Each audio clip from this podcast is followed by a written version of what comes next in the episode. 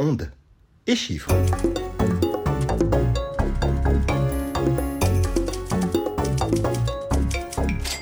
Bonjour Roxane, comment allez-vous? Bonjour Nicolas, bien merci, je viens tout juste de terminer la mise à jour du top vente. Bravo, grand travail. Et puis, comme chaque mois, avec Edistat, vous allez nous présenter un sujet particulier, celui des grands prix littéraires. Parce que ces derniers ne se contentent pas de bouleverser la tendance des meilleures ventes, mais influent bien évidemment sur le destin commercial d'un ouvrage. Alors, ce que je vous propose, Roxane, c'est donc d'ouvrir le grand bal des prix. Dans la chronologie, c'est celui de la FNAC qui démarre la saison. La problématique, c'est que ce prix est attribué début septembre à un ouvrage paru souvent en août.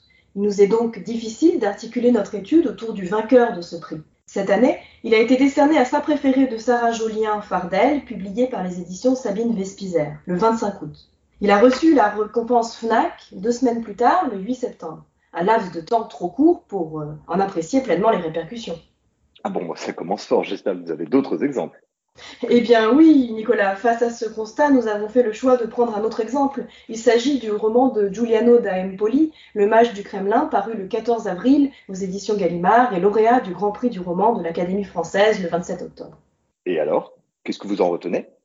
34% de ces ventes depuis parution ont été effectuées à partir du 27 octobre, date de remise du prix. Avant cet événement, l'ouvrage enregistrait des ventes moyennes de 2600 exemplaires par semaine avant de grimper à 13 000 exemplaires. Placé dès sa parution dans le top 50 du segment roman, il était aussi au 71e rang du top vente national, tout genre et format confondus. C'est seulement après avoir remporté ce prestigieux prix que son classement a pu progresser. Il a atteint le 16e rang, puis le 5e et même le 2e rang des ventes nationales pendant deux semaines ce sont des résultats extrêmement appréciables, mais que bien évidemment, un certain prix Goncourt détrône aisément. En effet, la première place est toujours détenue par le lauréat du célèbre prix. Il a été attribué le 3 novembre à Vivre vide de Brigitte Giraud, paru le 24 août chez Flammarion. L'ouvrage a enregistré une moyenne de vente hebdomadaire de 646 exemplaires durant 10 semaines. Il a connu un engouement significatif dès l'annonce de l'Académie le 3 novembre. 9800 exemplaires vendus entre le 31 octobre et le 6 novembre et 19 000 exemplaires vendus du 7 au 13 novembre. Et la courbe continue de monter. Ce que vous nous expliquez, c'est que les prix sont forcément un coup de pouce indéniable, même pour des romans qui paraissent chez de grands éditeurs. Absolument. Performance de Simon Liberati, paru le 17 août chez Grasset, n'a pris place dans le top 50 du haut segment roman qu'après avoir décroché le Renaudot. 62% des ventes de cet ouvrage correspondent à celles réalisées depuis le 3 novembre, date à laquelle le prix Renaudot a été annoncé. Les récompenses que vous évoquez sont toutefois parmi les plus connues du grand public, mais qu'en est-il de l'impact de celles peut-être moins médiatisées? Leur incidence est avérée, mais elle reste limitée et ne garantit pas nécessairement une place dans le top 50 des meilleures ventes. Par exemple, le prix Vepler de l'année dernière a couronné Antoine Wouters pour son roman Marmoud ou la montée des eaux, publié le 26 août 2021 aux éditions Verdier. La moyenne de vente hebdomadaire depuis parution était de 308 exemplaires, elle a légèrement augmenté dès l'annonce du prix.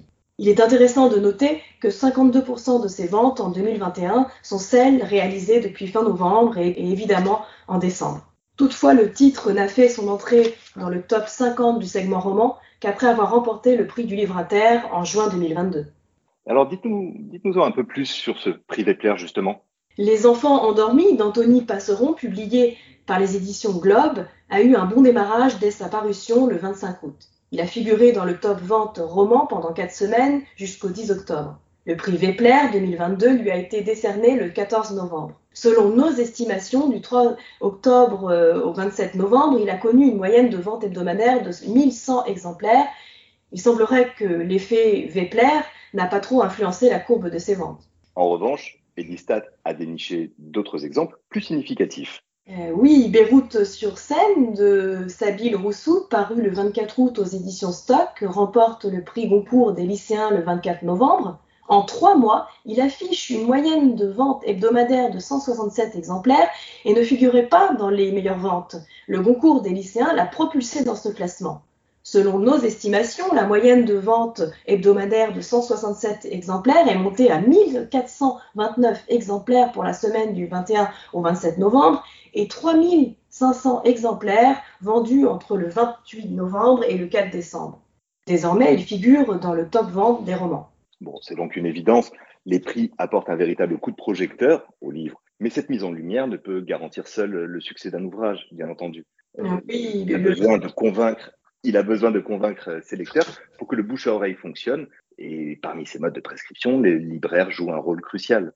Oui, le travail des libraires, comme celui des critiques et les chroniques des médias, est essentiel pour faire démarrer les ventes d'un ouvrage. Au-delà des prix et des grandes tendances, l'humain reste heureusement le véritable prescripteur du livre, un constat encourageant. C'est une excellente idée, ça, Roxane. Pourquoi pas un prochain podcast sur ces deux éléments clés? Oui, bien sûr. Écoutez, c'est parti, on prépare. Merci beaucoup pour cette analyse. Passez une excellente fin de journée.